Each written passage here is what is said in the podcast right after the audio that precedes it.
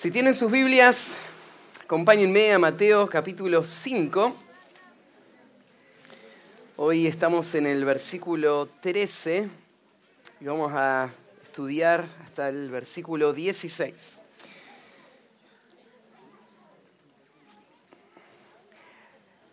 La semana pasada cerramos una sección muy conocida, muy rica y apasionante del Sermón del Monte. En la introducción, Jesús empezó su gran discurso con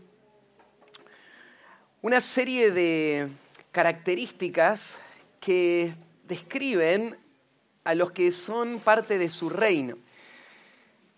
Eh, todas comienzan con esta palabra bienaventurados porque no hay nada que pueda satisfacer al hombre o hacer feliz al hombre fuera de una relación con Dios. Y lo que Jesús describió ahí es cómo se ve la persona que tiene una relación con Dios. Y todos los que están viviendo en, la vida del reino que Dios planeó para que podamos disfrutar de Él y disfrutar de, la comunión con Él y de los propósitos que, Dios tiene para nosotros. Ser parte entonces del reino está relacionada con algo que pasa en el corazón. Yo no puedo ganar mi entrada al reino con nada que haga por Cristo. Todas mis obras de justicia son trapos de inmundicia. Más bien, la única esperanza es que, que el Espíritu Santo obre en mi corazón y ponga en mi corazón las características de un hombre que va a poder disfrutar de todos los beneficios del reino y cómo se ve un hombre en quien el Espíritu Santo ha obrado y que verdaderamente es un hijo de Dios. Bueno, se ve por ocho cualidades que él tiene. Y esas son las bienaventuranzas que, estuvimos estudiando hasta ahora. El pasaje que hoy vamos a ver también está todavía en la introducción del sermón. Jesús no, no llegó todavía al cuerpo de la enseñanza, donde va a pasar la mayor parte de su tiempo, sino que está preparando a la audiencia para entender de qué se trata todo lo demás. Y hoy vamos a cerrar la introducción. Lo que Jesús hizo primero fue mostrarnos lo que hay en el corazón de un verdadero hijo de Dios y las características propias del carácter. Lo que hoy vamos a ver tiene que ver con el deber del Hijo de Dios aquello a lo cual él fue llamado. La función, la responsabilidad del Hijo de Dios en este mundo. Vamos a, ver un pasaje muy conocido, ustedes tal vez lo leyeron en la semana ahora lo pueden ver, Jesús va a hablar del creyente como la sal de la tierra y la luz del mundo. Y, y en estos dos cuadros Jesús va a resumir cuál es nuestra función como hijos de Dios, como parte del reino. Podríamos entenderlo de esta manera, siguiendo el hilo de lo que venimos estudiando. Jesús lo que va a decir es que aquellos que son pobres en espíritu, que lloran, que son mansos, tienen hambre y sed de justicia, los que son misericordiosos, pacificadores. Todos estos, los que viven estas dinámicas, fueron preparados para una tarea que Cristo tiene para ellos. Hay un propósito por el cual el Espíritu Santo ha obrado en sus corazones de esta manera. Todo esto les prepara y ahora Cristo les va a dar la misión. De esto se trata ser parte del reino. Esta es la tarea, este es el llamado, esta es la, la misión, como decía. Así que el título del mensaje de hoy es El deber de los discípulos del rey. El deber de los discípulos del rey. Si podríamos resumirlo, y, quiero hacerlo para, para que entiendan a dónde estamos apuntando, Cristo le va a mostrar con estas dos ilustraciones, analogías, que el deber del Hijo de, Dios, de, los discípulos del Rey, tiene que ver con poder hacer una diferencia en este mundo. El Hijo de Dios no fue salvado para esconderse en algún rincón y disfrutar de los beneficios de una comunión íntima con Dios. Él no fue salvado para el aislamiento, sino que Él fue salvado para entrar en todos los ámbitos de esta sociedad y poder afectar todo lo que toca. El Hijo de Dios, aún cuando recién leíamos en la última bienaventuranza, la semana pasada, bienaventurados los que padecen, el sufrimiento no tiene que llevar al Hijo de Dios a retraerse y a esconderse en un rincón y disfrutar de la comunión con aquellos que piensan como Él, que aman al Señor junto con Él, con el que puede disfrutar de estudiar las escrituras, de vivir el amor y el cuidado mutuo, sino que todo lo contrario, el creyente tiene que entender que la razón por la que fue salvado fue para ir a ese mundo hostil y hacer una diferencia en ese mundo. Esta semana nosotros tuvimos la oportunidad como iglesia de ver muy de cerca lo que significa hacer una diferencia en el mundo. Esta semana eh, vimos la partida de nuestra amada hermana Carmen y cuando estábamos ahí en el velatorio, escuchamos un montón de testimonios. y lo que se escuchaba todo el tiempo era, vos no podías estar cerca de ella sin que ella te hable del Señor. Sin que ella use cualquier circunstancia para llevarte a la, Biblia y recitarte textos que había memorizado. Aun cuando ella estaba en silencio, su rostro, su actitud, su servicio mostraba algo que, que no podía pasar desapercibido.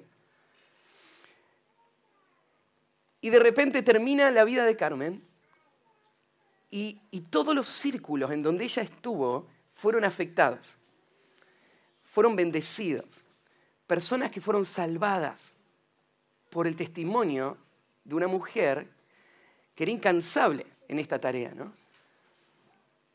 Ahora, es inevitable que nosotros pensemos en nuestra vida.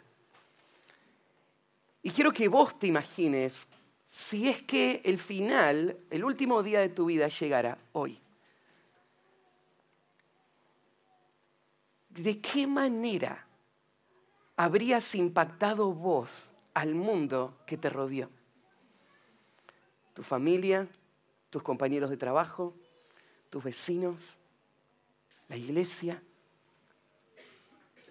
¿Tu vida y tu paso por acá en la tierra pasó desapercibido para el mundo porque no causaste ningún problema, pero tampoco hiciste ningún bien, o tu vida incomodó al mundo, pero trajo la verdad del Evangelio tan cerca, fue tan palpable, fue tan continuo, que el Señor usó eso para marcar la diferencia en personas que estaban a tu alrededor.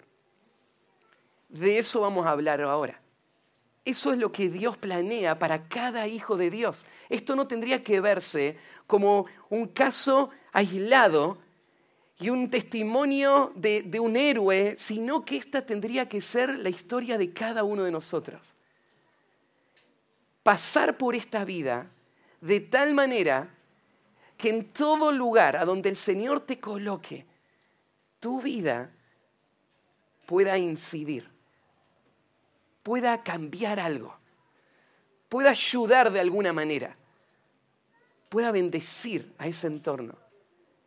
Y en última instancia, o sea, bendecir nos referimos que ellos puedan ser traídos al conocimiento de la verdad, que ellos puedan abrazar a nuestro Salvador y, y vivir para Dios también ellos.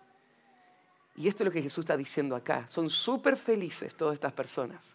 No te quedes con la felicidad tenés que entender que ahora fuiste convocado a una tarea que va a requerir que toda tu vida esté enfocada en esta misión. Y de forma intencional vos busques llevar el Evangelio y la verdad a todos los rincones a donde el Señor te pone. Estos pasajes son muy conocidos, así que no espero sorprenderte con cosas totalmente nuevas. No esperes que lo haga en este momento. Vamos a hablar de muchas cosas que vos ya sabés.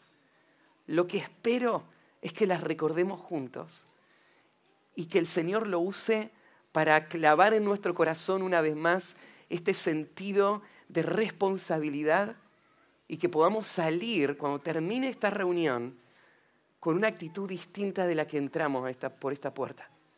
Y que salgamos con esta determinación de pasar por esta vida, sea el tiempo que el Señor te dé, de tal manera que tu vida toque a todas las personas que están a tu alrededor con la gracia del Evangelio. Vamos a leer entonces el pasaje, comenzando con el versículo 13, y dice así, vosotros sois la sal de la tierra, pero si la sal se desvaneciere, ¿con qué será salada? No sirve más para nada, sino para ser echada, echada fuera y hollada por los hombres. Vosotros sois la luz del mundo. Una ciudad asentada sobre un monte no se puede esconder. Ni se enciende una luz y se pone debajo de un almud, sino sobre un candelero. Y alumbra a todos los que están en la casa. Así alumbre vuestra luz delante de los hombres, para que vean vuestras buenas obras y glorifiquen a vuestro Padre que está en los cielos. El deber de los discípulos del Rey, Jesús nos los va a mostrar con dos analogías, la sal, la luz, y va a cerrar en el versículo 16 con un mandato. Así que la predicación tiene tres puntos. ¿Cuál es el deber? En primer lugar, el deber es incidir en el mundo con sus obras y su mensaje. El deber de los discípulos del rey es incidir con C, para los que son como yo, que les cuesta deletrear, incidir en el mundo con sus obras y su mensaje. Primera analogía, vosotros sois la sal. ¿A quién se refiere Jesús cuando dice vosotros sois? Bueno, si venimos recorriendo el capítulo 5, recordamos cómo comenzó el capítulo. Jesús en el monte, se acercan sus discípulos y a oídos de la multitud, Él le está hablando a sus discípulos. Este vosotros no se refiere al mundo entero, se refiere específicamente a estos hombres que han creído en Cristo y que son los bienaventurados.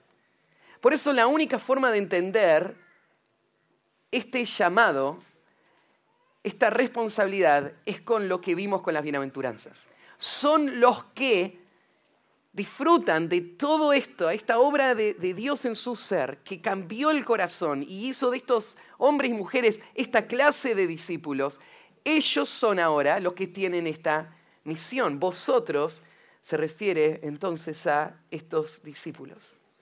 Dice, vosotros sois la sal de la tierra. La sal era algo muy apreciado en el mundo antiguo. Hoy en día entras al supermercado y es de las cosas más baratas y accesibles que hay. En el mundo antiguo no era así. Era tan importante la sal para el mundo antiguo que a los soldados romanos, por ejemplo, se les pagaba con una medida de sal, porque esa sal servía para preservar valor y como un medio de intercambio, como dinero era la sal, ¿no es cierto? Vos podías ir comprar cosas con sal. Entonces se les pagaba con una cantidad de sal. De ahí es donde nuestra palabra salario se formó, ¿no? El salario es la paga por una tarea que vos estabas haciendo, alguien que te contrató. Bueno, el soldado romano recibía su salario en una forma muy literal. Su sal recibía. La sal era algo muy apreciado. Pero la sal tenía tantos usos en el mundo antiguo que es difícil saber exactamente a qué se refiere Jesús cuando nos dice ustedes son la sal. podríamos pensar en algunos de estos usos. Por ejemplo, la sal, y es el uso más, eh, más fácil de identificar, servía para evitar la corrupción. En un mundo sin refrigeración, la sal era lo que servía para que la carne no se te pudra. Y entonces, em, la, sal tendría este uso, evita la contaminación. La sal tenía también el uso de que servía para dar sabor, como hoy en día la usamos, ¿no? Em, entonces realza los sabores. La sal servía también como fertilizante para la tierra, pero tenía que usarse en la medida justa porque demasiada sal lo que hacía era todo lo contrario, quemaba todo el, campo, ¿no? Entonces la sal se usaba también para evitar que, que crezca pasto. Un, un, ejército venía, destruía una ciudad y no quería que nunca más la habiten, entonces traían toneladas de sal, desparramaban por todos lados y no se podía ya juntar esa sal y en todo ese territorio no va a crecer nunca más el pasto. Así que ya nadie viene y vive más en este lugar. Se usaba la sal también para echarla en el camino, por ejemplo, para que no te crezca el yuyo. Entonces tenía muchos usos la sal. Pero, aunque no, no podría ser dogmático decir la sal, este es el uso que tenía, eh, en esto es lo que Jesús tenía, estaba pensando, si hay algo común a todas estas formas de usar la sal. La sal afecta aquello con lo que entra en contacto.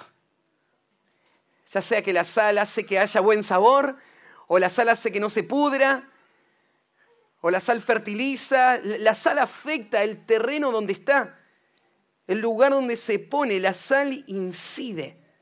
Por eso elegí esa palabra. Creo que lo que Jesús está pensando a la, a la hablar de esta analogía es, los discípulos tienen que entender que fueron salvados para transformar sus entornos. No fueron salvados para preservarse y, esconderse.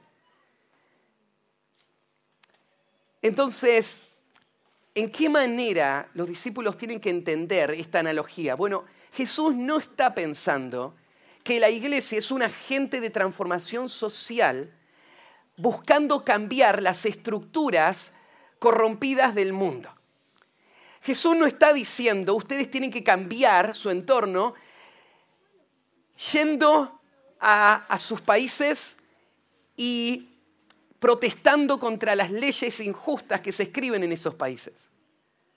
No está pensando, tienen que lograr ubicarse en posiciones influyentes en el gobierno y cambiar todo el sistema para que ese país sea distinto. Jesús no está pensando en, en un cambio estructural, organizacional. Lo que Jesús está pensando es otra cosa. Él está pensando en el individuo que va al mundo y su presencia y su mensaje son un agente poderoso de salvación y de transformación. La historia de la iglesia ha dado testimonio de cómo el Evangelio puede transformar una sociedad. Una sociedad oscura.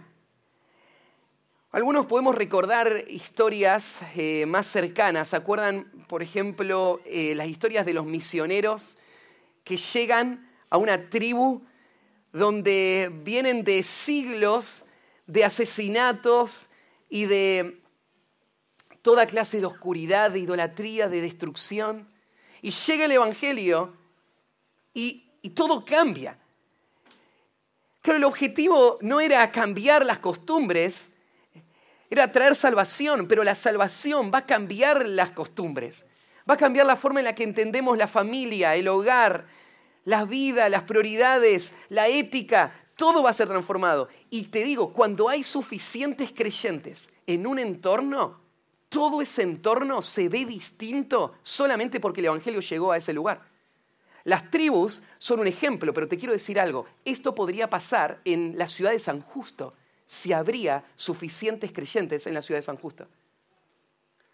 Lo que pasa ahí en Arieta, lo que ves en los carteles, lo que se escucha en las conversaciones, la clase de eventos que hay, todo cambiaría si habría suficientes creyentes en nuestra ciudad.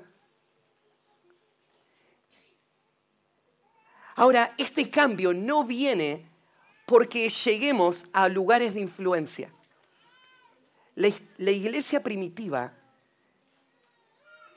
vio a Dios obrar en formas asombrosas en su tiempo. Y cambiaron la dirección de todo un imperio. Pero no lo cambiaron con marchas y protestas, lo cambiaron con el testimonio y la vida individual de creyentes que estaban afirmados en sus convicciones, que tenían un, un testimonio de una vida transformada y se dedicaron a llevar el mensaje y a penetrar en todos los rincones de ese imperio oscuro. Cuando Jesús dice, vosotros sois la sal de la tierra, a eso se refiere. Está diciendo que cada creyente de forma individual fue llamado para hacer una diferencia en el lugar donde está. En su familia, en su barrio, en su país, él no se busca esconder, más bien su vida debe incidir. Hay algo más, cuando Jesús dice vosotros sois, no dice, no dice vosotros sois sal, dice vosotros sois la sal de la tierra. Ese artículo definido señala que ellos son la única sal que hay en la tierra. Lo que está diciendo Jesús es, no hay esperanza fuera del cristiano para detener la corrupción y la destrucción que vemos a nuestro alrededor. No hay esperanza. La iglesia es la única esperanza. El creyente es la única esperanza. Vos y yo somos la única esperanza para el lugar en donde el Señor nos coloca. El hecho de que diga ustedes son la sal y la sal va a traer este efecto, ¿no es cierto? Por ejemplo, de eh, preservar la corrupción, lo que da a entender es que el mundo desesperadamente necesita la sal. Podríamos pensarlo así, el mundo está corrompido. El mundo, como un pedazo de carne, no tiende a mejorar de sabor por sí solo. No tiende a estar en mejores condiciones el mundo como un pedazo de carne tiende inevitablemente a la corrupción. O sea, vos mirá el mundo ahí afuera y a vos te parece que está mal el mundo, ¿no? Hay muchas cosas feas ahí pasando. Pero te digo, el mundo tal como lo ves hoy es lo mejor de lo que vas a ver en toda tu vida. Nunca el mundo va a estar mejor que hoy. Porque el mundo como ese pedazo de carne que tiene bacterias y las bacterias están trabajando todo el tiempo para tender hacia la corrupción y a la destrucción, así es el mundo a tu alrededor. El mundo no mejora, nada del mundo mejora. El mundo está en decadencia completa. Y Jesús le dice a los discípulos, ustedes son la sal del mundo esa última expresión, pero de la tierra usa. Ustedes notan que hay una diferencia entre tierra y mundo, entre las dos analogías, y son dos palabras distintas en el griego. La, que está usando acá es la palabra que tiene la relación con territorio. Son la sal del territorio. Em, la otra palabra que voy a usar más adelante es la palabra cosmos, que tiene que ver más con el orden universal. Pero aunque tiene la, idea de tierra acá y, del sentido de territorio o país o región, en la mente de Cristo esto no es una sola región, es todo el mundo. Cuando Jesús le está diciendo a los discípulos, ustedes son la sal de la tierra, está implicando la obra misionera. Porque está diciendo en cualquier territorio, en cualquier región, la esperanza es el creyente y su tarea de salvación ahí. En el título ustedes vieron que yo puse dos conceptos, eh, con sus obras y su mensaje. Vamos a ver que, que, Jesús va a complementar esta idea en la segunda parte, pero cuando Jesús está hablando de los creyentes siendo sal, tiene en mente los dos conceptos. Está pensando en, en el creyente viviendo una vida que uno no puede estar en la presencia de un creyente sin notarlo. No puede estar en la presencia de, un creyente sin que de alguna manera sea afectado por ese contacto. Y en segundo lugar, uno no puede estar en la presencia de un creyente sin que ese creyente hable y sus palabras calen en el corazón y traigan el mensaje del Evangelio. Después de haber dado la, ilustración, la analogía, Jesús ahora presenta lo absurdo, lo ilógico, para ayudarnos a entender la responsabilidad que implica el que vos y yo seamos sal. Porque si vos fuiste sal, sos sal, sos la sal, eso quiere decir que hay una gran responsabilidad. ¿Y cuál es? Salar. Traer la sal y causar ese efecto en el mundo que te rodea. Pero Jesús va a presentar esta situación cuando dice lo absurdo, pero si la sal se desvaneciere, ¿con qué será salada?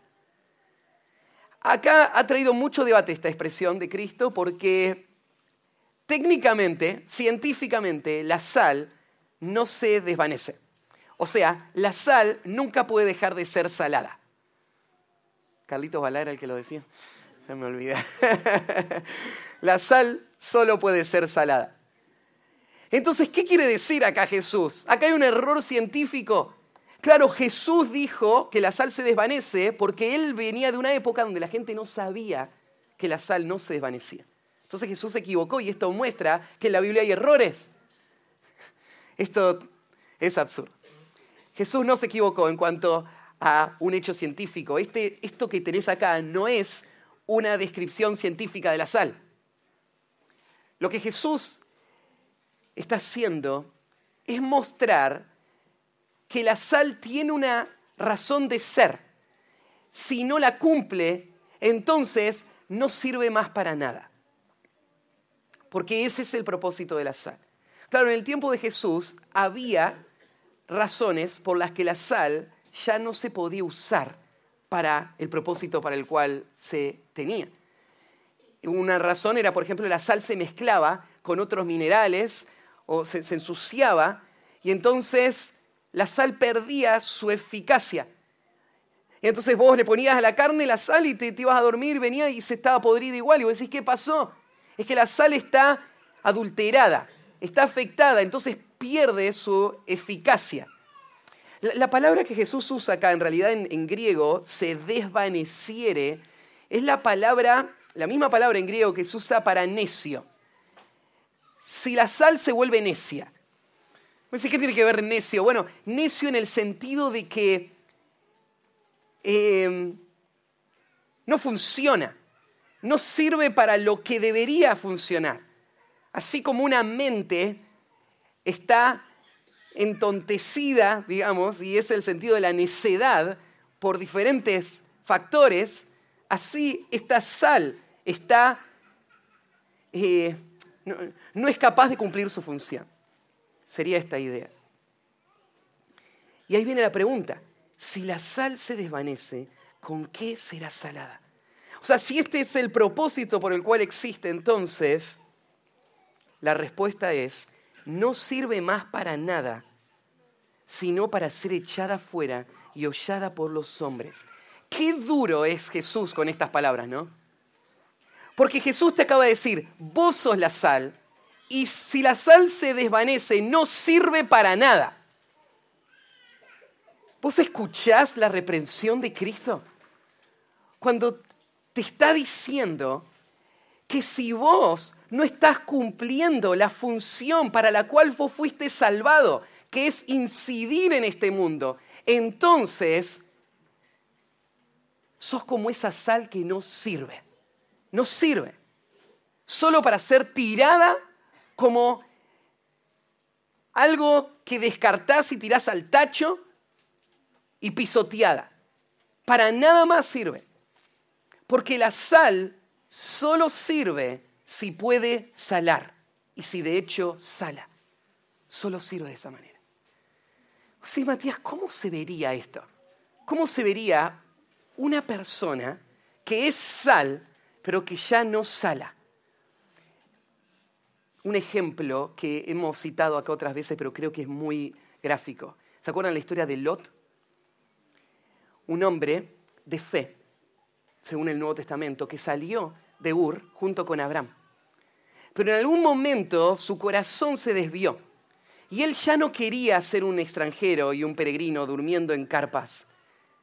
Él, vio la llanura del Jordán y eso es lo que su corazón quiso.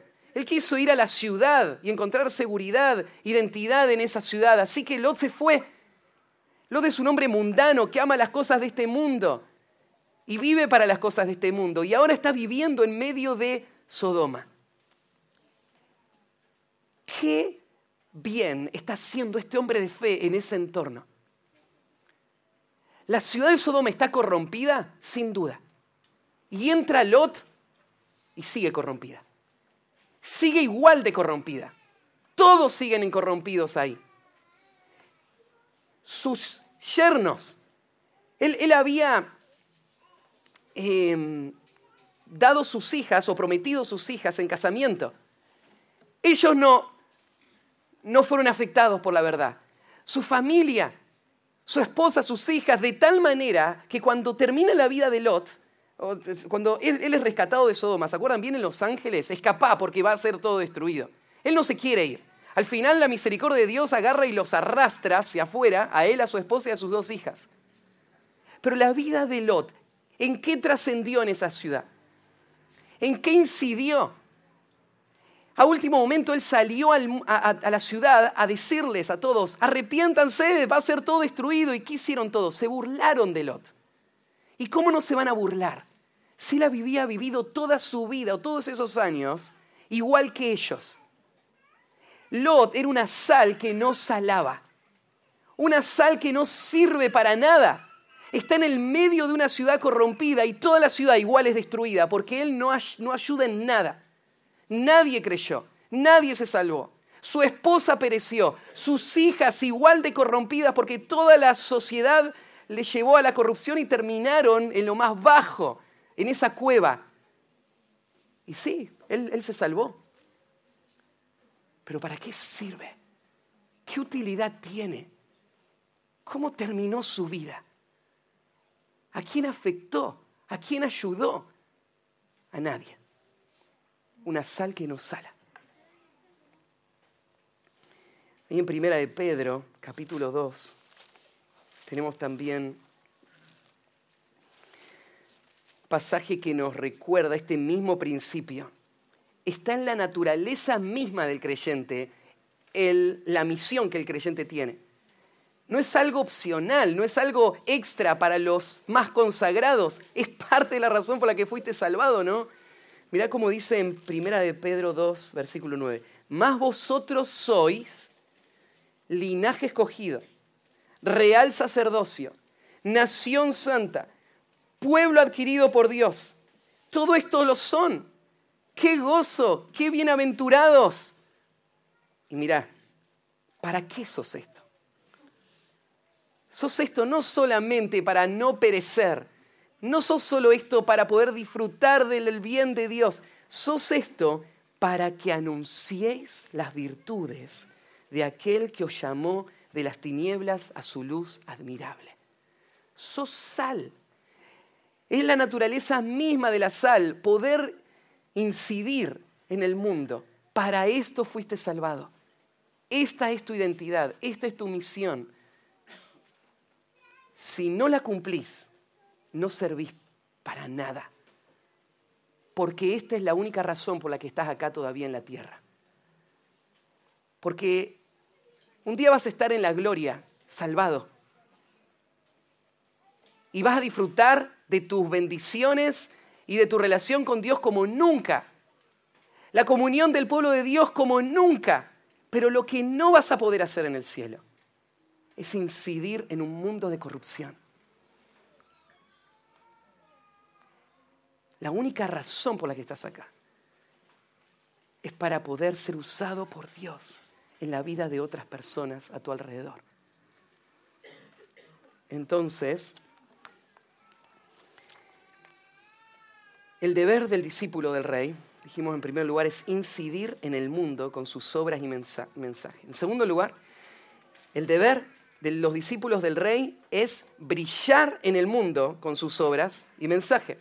Es brillar en el mundo con sus obras y mensaje. Podría haber hecho el bosquejo más simple solamente poniendo incidir o brillar, pero como me gustan los títulos largos, tenía que poner todo lo demás. Brillar es la segunda, el segundo deber. Fíjate el versículo 14. Vosotros sois la luz del mundo. De nuevo, las mismas palabras. Ustedes, mis discípulos, los que son bienaventurados, ustedes son la luz del mundo. Em, de nuevo, el, concepto está acá, es la única luz que hay en el mundo. ¿Cuál es la diferencia entre sal y luz? Bueno, eh, Jesús está sumando otra analogía y está mostrando con esta nuestra misión. Para esto tenemos que entender el concepto de luz. La Biblia lo usa muchísimo, así que tendríamos que recorrer un montón de textos. Y no, no lo podemos hacer. Eh, entre paréntesis, tuve un, accidente esta mañana, media hora antes de venir para acá. Abro mi archivo y se borró completamente. Así que lo que tengo acá es una hoja de Betsy cortada por la mitad con, todas las cosas que me acordaba de lo que había estudiado y se lo estoy diciendo. Así que todos los versículos para recorrer todo lo que la Biblia dice de la luz no se los puedo dar en este momento y tampoco van a estar después porque se borró totalmente. Pero es un... O sea, hay muchísimos pasajes en la, en la escritura que trata. Solo déjenme resumírselo de esta manera. Tendríamos que pensar en Dios como luz. La Biblia habla de Él como luz ahí en Primera de Juan, capítulo 1, versículo 5, donde dice que Dios es luz y no hay ninguna tinieblas en Él. Dios es luz. Dios no solamente es luz, Dios es el autor de la luz. Como luz, Dios envía a Cristo al mundo en oscuridad para que Él sea la luz verdadera que alumbra a todo hombre viniendo a este mundo a traer la luz. Como luz, Jesús mientras estuvo en el mundo fue la luz.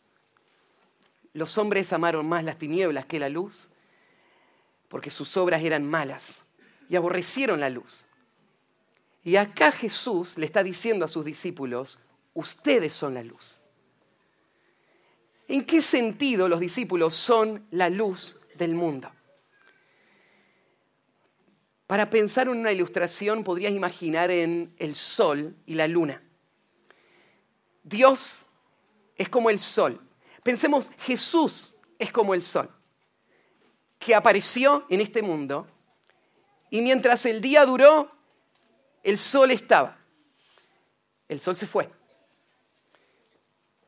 Y ahora Jesús le está diciendo, ustedes son la luz del mundo. Jesús es el sol porque Él es luz, Él es Dios. Él no tiene luz, Él es esencialmente luz. Pero nosotros somos la luz porque somos como la luna. No tenemos luz propia, pero la luz de Dios refleja sobre nosotros y eso alumbra al mundo que nos rodea. Entonces, estos que son bienaventurados han sido transformados por el poder de Dios su corazón, su alma, su carácter, ahora refleja el carácter de Dios. Y Cristo ya no está como el sol alumbrando al mundo, pero Él lo hace a través de la iglesia, en la medida que la iglesia refleja lo que Dios es, refleja la santidad de Dios, refleja el carácter de Dios. Entonces nosotros somos como la luna. No tenemos luz propia, pero somos la única luz que tiene este mundo de oscuridad. Todo está apagado, no hay energía, no hay lamparitas, no hay nada, todo en oscuridad. Y la luna está ahí. Y ese es el creyente. Cuando dice vosotros sois la luz, esto es lo que está pensando el, el Señor. Luz ¿A qué se refiere? Bueno, hay dos conceptos en el Nuevo Testamento que podríamos relacionar con luz. Luz tiene que ver con conocimiento y luz tiene que ver con santidad. Estos dos son los conceptos. Entonces la idea es, la iglesia es la columna del valor de la verdad, la iglesia es la que lleva el conocimiento de la verdad a este mundo, son la luz para este mundo. Y la iglesia es la luz en el sentido de la santidad. El mundo puede ver reflejado en la vida de la iglesia el carácter de Dios y ven a Dios a través de la iglesia. Son la luz de este mundo. El hecho que diga que el creyente es luz, lo que muestra también es la condición en la que está este mundo. Este mundo está en oscuridad. Ahora, el mundo no lo cree. El mundo cree que ellos están iluminados. El mundo se cree próspero, se cree sabio, se cree prosperar, ¿no es cierto? Y progresar constantemente. Pero nosotros sabemos que esto no es así. El mundo no está mejorando, el mundo está en oscuridad. Oscuridad significa que el mundo no entiende, el mundo está en oscuridad en sus pensamientos y oscuridad significa que el mundo está en la, degradación moral más baja que podemos imaginar. Ahora, em, cuando decimos que el mundo no entiende nada, no estamos diciendo que el mundo no sabe, no tiene información.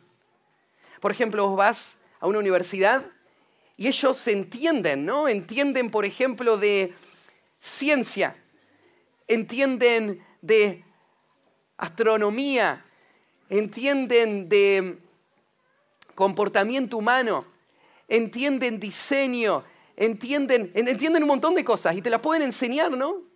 La Biblia dice que están en oscuridad y significa que esto es ignorancia completa, pero vos decís, pero yo veo que ellos sí saben muchas cosas. Y acá está la diferencia. Ellos tienen información, pero no saben cómo usar esa información. Ellos pueden estudiar el universo, pero no pueden responder a las preguntas de origen, cómo llegó el universo a ser lo que es, propósito, por qué existe un universo, destino, hacia dónde se dirige todo en este universo. Ellos no entienden cómo usar el conocimiento para lo cual fue creado lo que hace es entonces esto, anular todo el conocimiento y hacer que toda su sabiduría sea solo necedad. La escritura dice que el mundo está en esta condición, son necios. Desde su nacimiento, la necedad está ligada al corazón de, de los niños y a partir de ahí toda su vida está marcada por la ignorancia y la necedad. Por eso, cualquier creyente común tiene más conocimiento que el más conocido filósofo o el premio Nobel de cualquier disciplina de este mundo. ¿Por qué? Porque el creyente tiene la luz del Evangelio. El creyente entiende el mundo. El, creyente se entiende a sí mismo, entiende a Dios. Y aunque tiene un conocimiento muy limitado de todo lo demás, Él es la luz de este mundo es la única esperanza para este mundo en donde encontrar sabiduría, en donde encontrar conocimiento verdadero. Toda la sabiduría de este mundo es necedad para con Dios. El creyente es la luz. El creyente es la luz también en el sentido moral. El creyente es el único lugar a donde el mundo puede ver cómo se ve la gloria de Dios de forma tangible y visible. No teórica, no en el mundo de las ideas, sino en carne y hueso, en una persona que las vive. El creyente es la luz. ¿A dónde va? Sus hechos y sus palabras deben ser llevados a todo el mundo. Fíjate ahora, Jesús agrega también, como en el caso anterior, una tensión sobre esto, ¿no? Porque este es el hecho, somos luz, pero ahora presenta esta situación hipotética y lógica para confrontarnos con nuestra responsabilidad. Una ciudad asentada sobre un monte no se puede esconder. Una ciudad asentada sobre un monte. Entonces, si vos construís una ciudad en la punta de una montaña, que esta es la idea de asentado en un monte, la, idea es sobre un monte, ahí arriba en la puntita de la montaña, y vos la querés hacer invisible a la ciudad de repente. Y es de noche y están todas las luces prendidas en la ciudad. Y vos querés que nadie te vea. No es que vos podés decir, no, no queremos que nos vean. No se puede. La palabra que usa acá es, em, no se puede esconder. Significa que esto no es posible. No hay poder capaz de esconderla. No se puede. No se puede esconder. Un judío se hubiese imaginado automáticamente la ciudad de Jerusalén. Porque se acuerdan que la ciudad de Jerusalén es una ciudad construida sobre un monte. Sobre el monte Sión y el monte Moría, en realidad. Son dos montañitas que están ahí pegaditas, ¿no? Ahí arriba, en la puntita de, esa, de ese monte, está la ciudad de Jerusalén. Y muchas en Israel están en esta misma condición. Pero este es el cuadro. Jesús está comparando al creyente con una ciudad arriba de un monte. Vos fuiste construido de esa manera, con un propósito, no para esconderte, sino para que se vea, que se vea a la distancia, que sobresalga.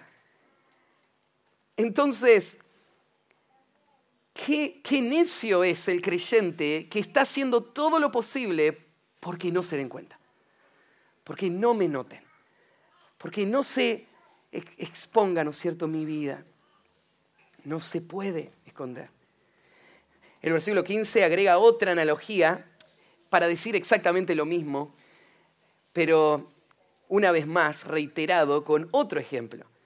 Ni se enciende una luz y se pone debajo de un almud. Nosotros estamos en tiempo de ahorro de energía, ¿no? me imagino en las casas, apaguen las luces todo el tiempo, tenemos que llegar a los 400 kilowatts. Así que entendemos lo que significa ahorrar luz. Imagínate, está el cuarto cerrado y entras, estaba la luz prendida. ¿Para qué está la luz prendida? ¿Qué no hay nadie acá. Está la luz prendida y nadie adentro. Entonces apagás la luz. ¿Vos entendés lo, lo ilógico que es, el desperdicio que representa prender una luz y tenerla tapada. La imagen acá, ¿no es cierto?, es la de, no, funcionaba distinto antes, tenían lámparas, que era un, elemento portátil que, tenía aceite con una mecha y, que alumbraba ahí al, lado, ¿no? Entonces imagínate, vos agarrás esa, esa lamparita y la ponés y, agarrás acá una, vasija, que, es la que usa acá, ¿no es cierto?, el almud, más o menos 9 litros de volumen tenía, y servía para medir medidas de, grano, ¿no es cierto? Entonces, vos agarrás esa y la, la, tapás y se la pones arriba y te vas. ¿Para qué la prendiste? Sí, si no querés luz, la apagás y listo. Pero prender una lámpara y taparla es absurdo. Jesús te está mostrando esto de una forma muy simple para que entiendas y entienda yo mi identidad. Soy una luz el propósito de la luz es alumbrar. No se la tapa, todo lo contrario. se la pone sobre el candelero y alumbra a todos los que están en la casa. El candelero era un pie donde se colocaba.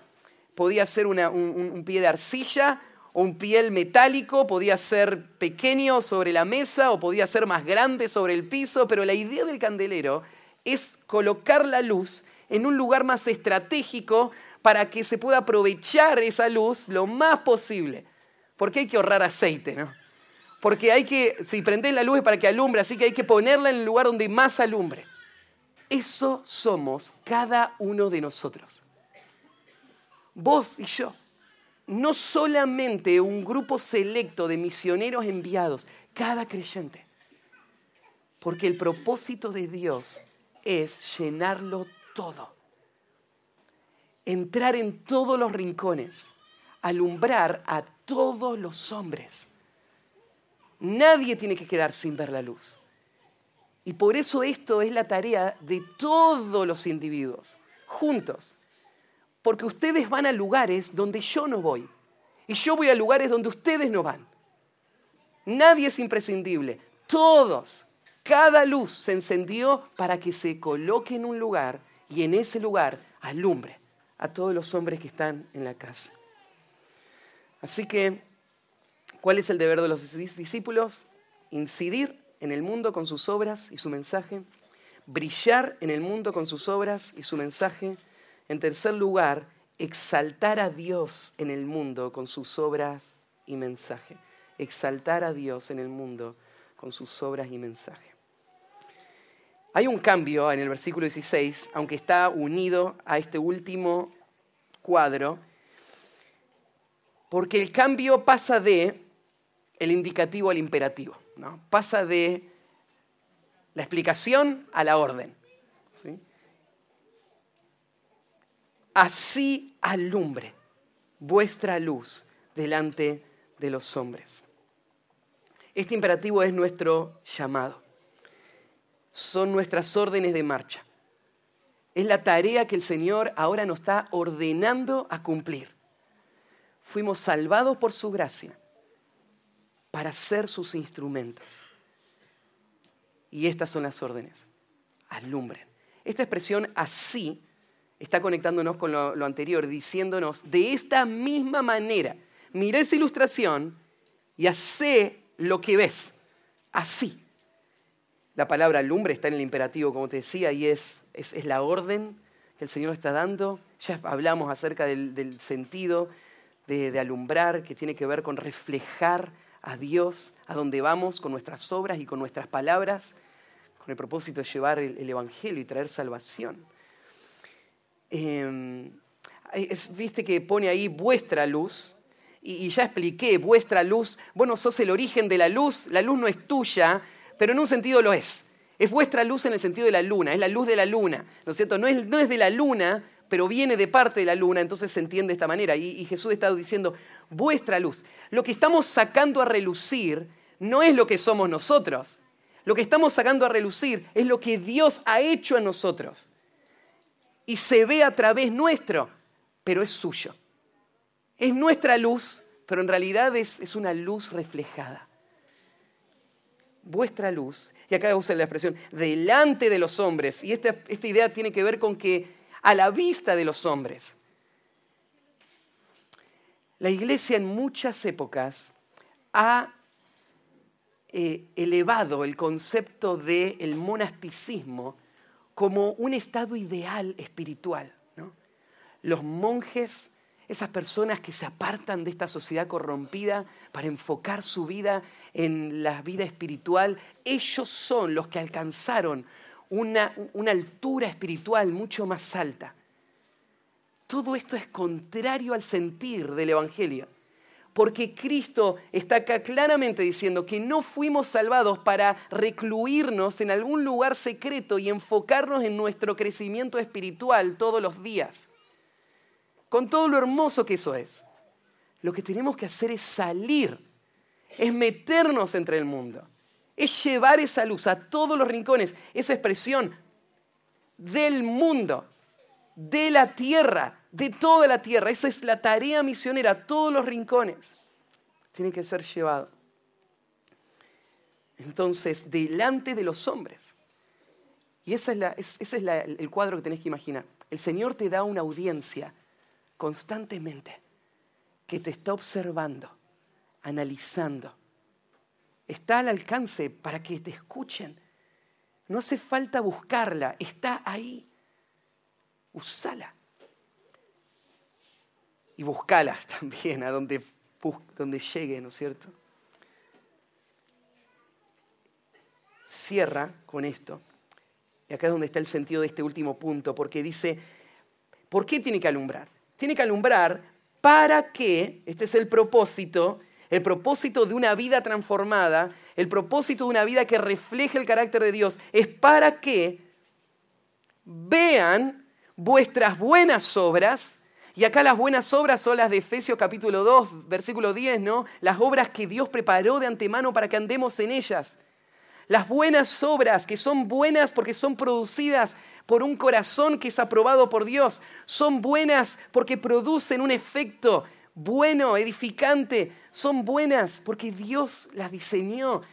Las buenas obras de nuestra vida, que son todas las obras. Es todo lo que hacemos para Dios, es todo lo que hacemos gobernados por Dios, todo. Nuestros trabajos seculares, nuestra vida familiar, nuestro trabajo en el servicio a Dios en la iglesia, las oportunidades constantes que vienen, todo este paquete, el mundo lo ve, lo debe ver. Y mira dónde termina. Vos no sos el centro. No lo ven para que vos seas reconocido o alabado o amado. Más bien tal vez vas a ser odiado, perseguido, como habíamos visto antes. Pero la razón por la que somos esto y debemos caminar de esta manera es para que glorifiquen a vuestro Padre que está en los cielos. Esta última expresión cierra todo con el propósito máximo, el propósito final de nuestra existencia y de nuestra vida. Fuimos creados para llevar gloria a Dios.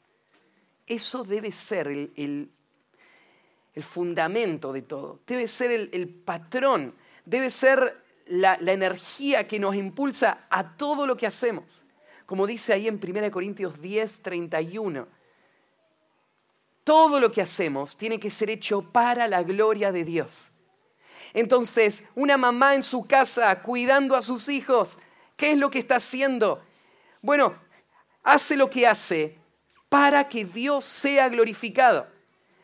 Y que Dios sea glorificado tiene este sentido también.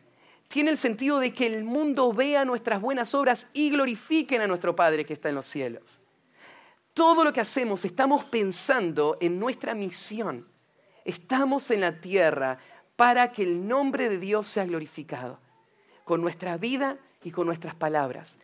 Todo lo que hacemos, a dónde vamos, esta es nuestra tarea. Somos sal que cae en ese lugar.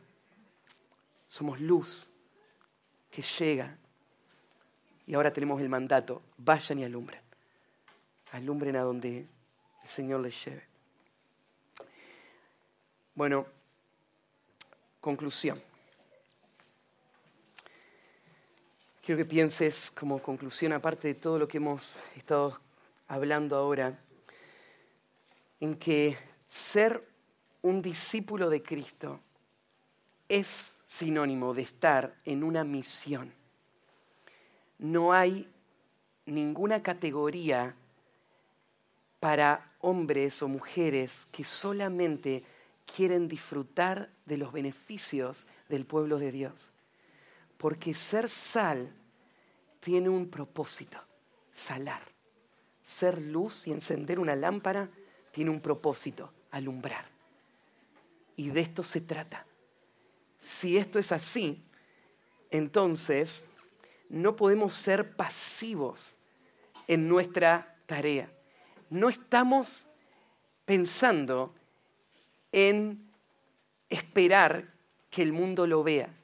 Lo que Jesús está diciendo con la orden, alumbren, es, hay una intencionalidad hay una iniciativa, hay una acción propia. Este es lo que tengo que tener en mente, este es el objetivo. Déjame preguntarte, ¿cuándo fue la última vez que le compartiste el Evangelio a alguien? ¿Cuándo? Y esto me lo pregunto a mí mismo. Y digo, aún me estaba preparando para predicar y pensaba, otra vez vamos a ser exhortados con esta realidad. Y me pregunto cuánto ha cambiado de la última vez que fui exhortado. Y Señor, no permitas que estas palabras caigan en un terreno duro o que sea comida por las plantas, que pueda ser un terreno fértil donde crezca y dé fruto. Señor, permite que vivamos de acuerdo a lo que fuimos llamados a hacer. Y lo último, ¿no es cierto?, que podemos pensar es, eh, nuestra meta en esta vida, con todo lo que hacemos. Aun cuando la mayor parte de tu día lo pasás en tareas que no te parecen muy productivas en términos espirituales, todo lo que hacemos tiene un solo gran propósito, glorificar a Dios y que Él sea glorificado en este mundo. Hacelo de tal manera que Dios pueda ser visto en cada cosa que haces. Déjame cerrar con Filipenses 2.15. Haced todo sin murmuraciones y contiendas, dice el versículo 14, para que seáis irreprensibles y sencillos, hijos de Dios sin mancha, en medio de una generación maligna y perversa, en medio de la cual resplandecéis como luminares en el mundo. Esa es tu identidad, ese es tu llamado, es el mío. Ahora vivámoslo. Oramos. Padre, estas palabras son tan conocidas que se pueden volver demasiado familiares, tanto que ya no escuchemos las implicancias que ellas tienen para nuestra vida personal que nos acostumbremos al conocimiento sin estar dispuestos a la acción. Ayúdanos, Señor, a que tu palabra nos mueva, que haya una convicción tan grande en nuestro corazón, que no podamos dejar de decir lo que hemos visto o oído. Que nuestra vida no intente esconderse, sino todo lo contrario exponerse, incidir, cambiar el entorno, para que nada de lo que toquemos sea igual, porque nuestra vida y nuestro mensaje llegó ahí. Te ruego, Señor, que tú lo hagas para tu gloria. En el nombre de Cristo Jesús, amén.